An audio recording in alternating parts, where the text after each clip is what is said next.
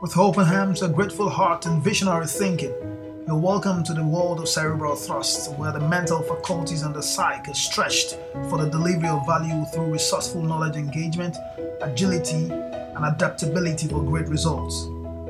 Beyond the limits of our ordinary thinking, we build competencies to deliver extraordinary results for excellence. Once again, I welcome you to Cerebral Thrust. This is Joseph Iyani. What happens when we stop learning? The subject of learning is critical to humanity and indeed everything that has life.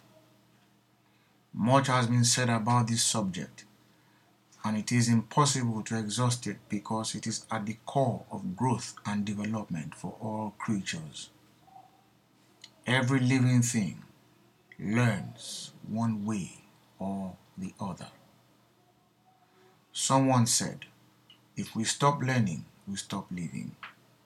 I do agree with this. Another person said that the day we stop learning is the day we cease to live. Again, this thought resonates with me. If we have a specific understanding of what learning truly is, we should do a great job of deliberately ensuring that learning happens in our space as often as possible. A specific understanding is opposed to the generic classification we are called learning. In the latter, we run the risk of lack of accountability and responsibility. Learning is not just about reading and writing, because there are people who cannot read and write but have attained learning.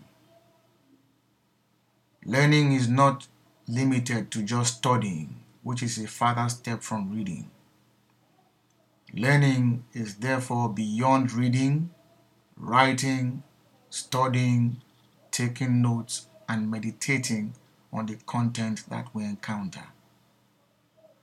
Though learning entails all of this, it is not exhaustive. What then is exhaustive or holistic learning? Learning leads to a change in behavior. Learning has everything to do with doing or getting things done. This means putting instincts, intuition, and knowledge to work in very practical ways, such that knowledge is applied and directed at the solving of problems. In such a scenario, there's bound to be a positive change in behavior, unless there is behavioral change. We cannot say that learning has happened. The thrust of learning is that it brings about positive change and transforms situations from negative to affirmative through practically providing solutions to problems.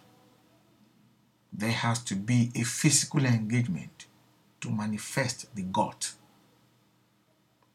Thus, true learners end beyond acquiring the concept of specific knowledge. True learners use the knowledge of the concept to effect change. True learners, by doing, earn understanding and are counted wise in the process. You cannot claim to know a subject or concept until you have done it well more than twice. Then you can be said to understand it. This is the wisdom by which creativity transits to innovation.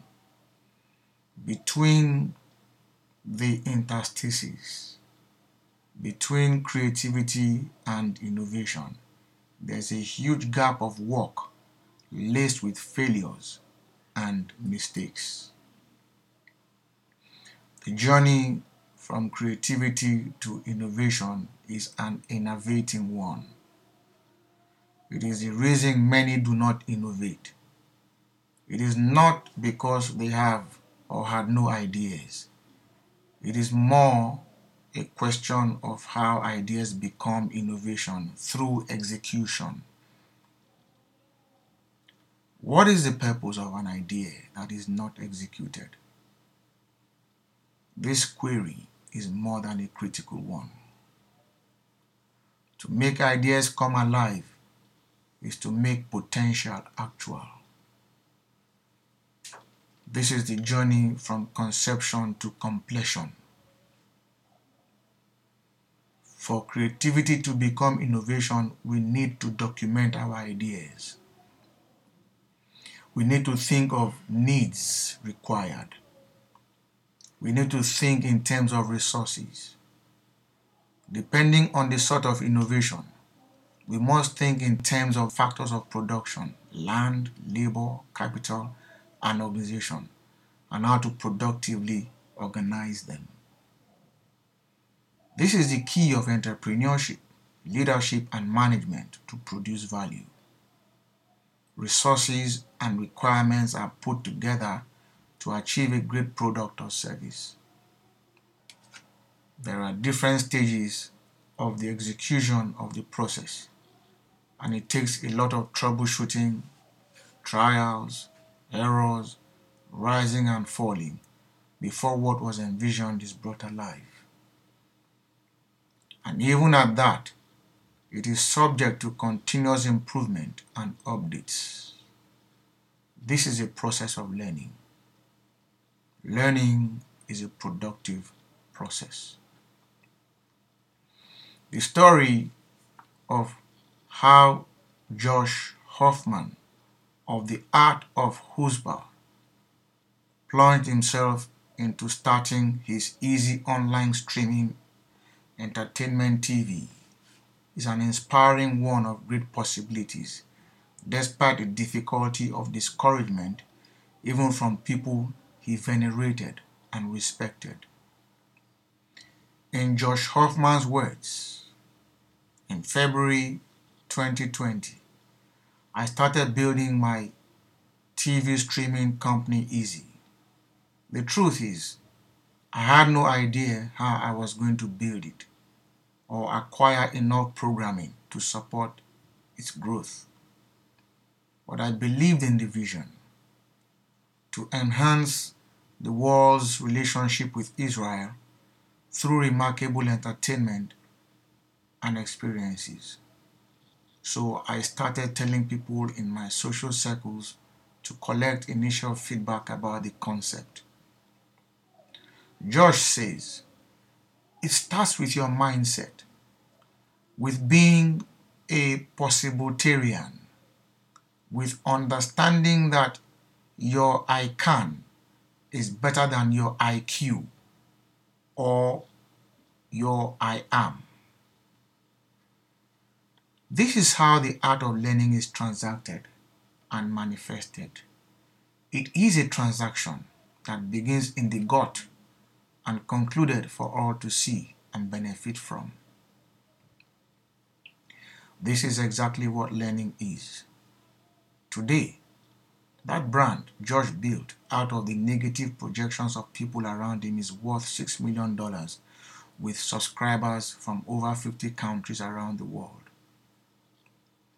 True learning pushes you beyond the realm of impossibilities because your mind tells you that your vision is possible. It is a compelling vision. Josh Hoffman ventured into uncertainty and produced value. That is what learning is. Vladimir Kotelnikov said, if you stop learning, you stop creating history and become history. My questions. Is history created by just reading? Can history be created if we do not put knowledge encountered or acquired towards a noble task of changing mindsets? Is history created without feeding and impregnating the minds of specific audiences? Can we make history without first getting people to conceive ideas in their minds and then getting them to activate action to further their cause? Is this not the only way that posterity will be reminded of their antecedents? History will remember you because you will live in the minds of men many years long after you have exited the stage. That way, you do not become history. You remain engraved in the minds of people many years after you have passed. You become a legacy because you made learning happen. You created something for people to ruminate on and live by each day.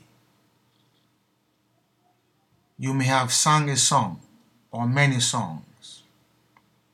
You may have written a book or many books. You may have come up with an engineering feat. It could have been an architectural input. You have done something to immortalize your name. You have imprinted your footsteps in the sands of time, and so you can never be forgotten by men. Think of the great names in the history of the world today: Isaac Newton, Albert Einstein, the great philosophers, great inventors, great writers, and the greatest name to have walked the earth, Jesus Christ, the author of life. These have made impact on the world through what they created. They made things happen. They brought about learning. They could not have done so by staying in the zone of comfort. They changed the narrative of humanity forever by disrupting mindsets and thinking. They did cause major positive shift in the human space. Ironically, it is interesting that men could make learning happen through the creation of negative values and ideas. It could be religion. It could be through wars. It could be through infamous acts of whatever twist of magnitude. Though this could be termed negative, it takes darkness to be able to appreciate the inestimable value of light and to tell the difference apart. What happens when we stop learning is the same as saying what happens when we stop being innovative. What happens when we stop engaging our minds in productive ventures? What happens when we stop solving the problems of society? When we stop learning, we stop being relevant. An education that lacks relevance to the society where it is deployed is not a functional one. Such a society rots and cankers. It gets relegated to the background. Members of such a society cease from being creative and create productive thinkers. They stop being problem solvers. By being more predominantly consumerist, they become less productive, less manufacturing. Such a society lives in peril and shall soon feed on itself. Such a society breeds cannibals. Really, when we stop learning, we stop doing, we stop thinking, we stop being creative, we stop being of value to others, we stop taking risks, we cease from ex- exercising our guts, and we indeed go inert and extinct while yet living physically. We become like the proverbial living dead, referenced by the author of life. Is it truly possible to stop learning? The answer is in the affirmative. Not a few people are not really learning because they are not meaningfully engaged and productive. This runs counter to the art of fulfillment. What happens when we stop learning? Thank you. For more access to our phenomenal resources, you can subscribe to our newsletters by visiting our website at w w w dot cerebral thrust dot com. You can also follow us on our social media platforms at Cerebral Thrust.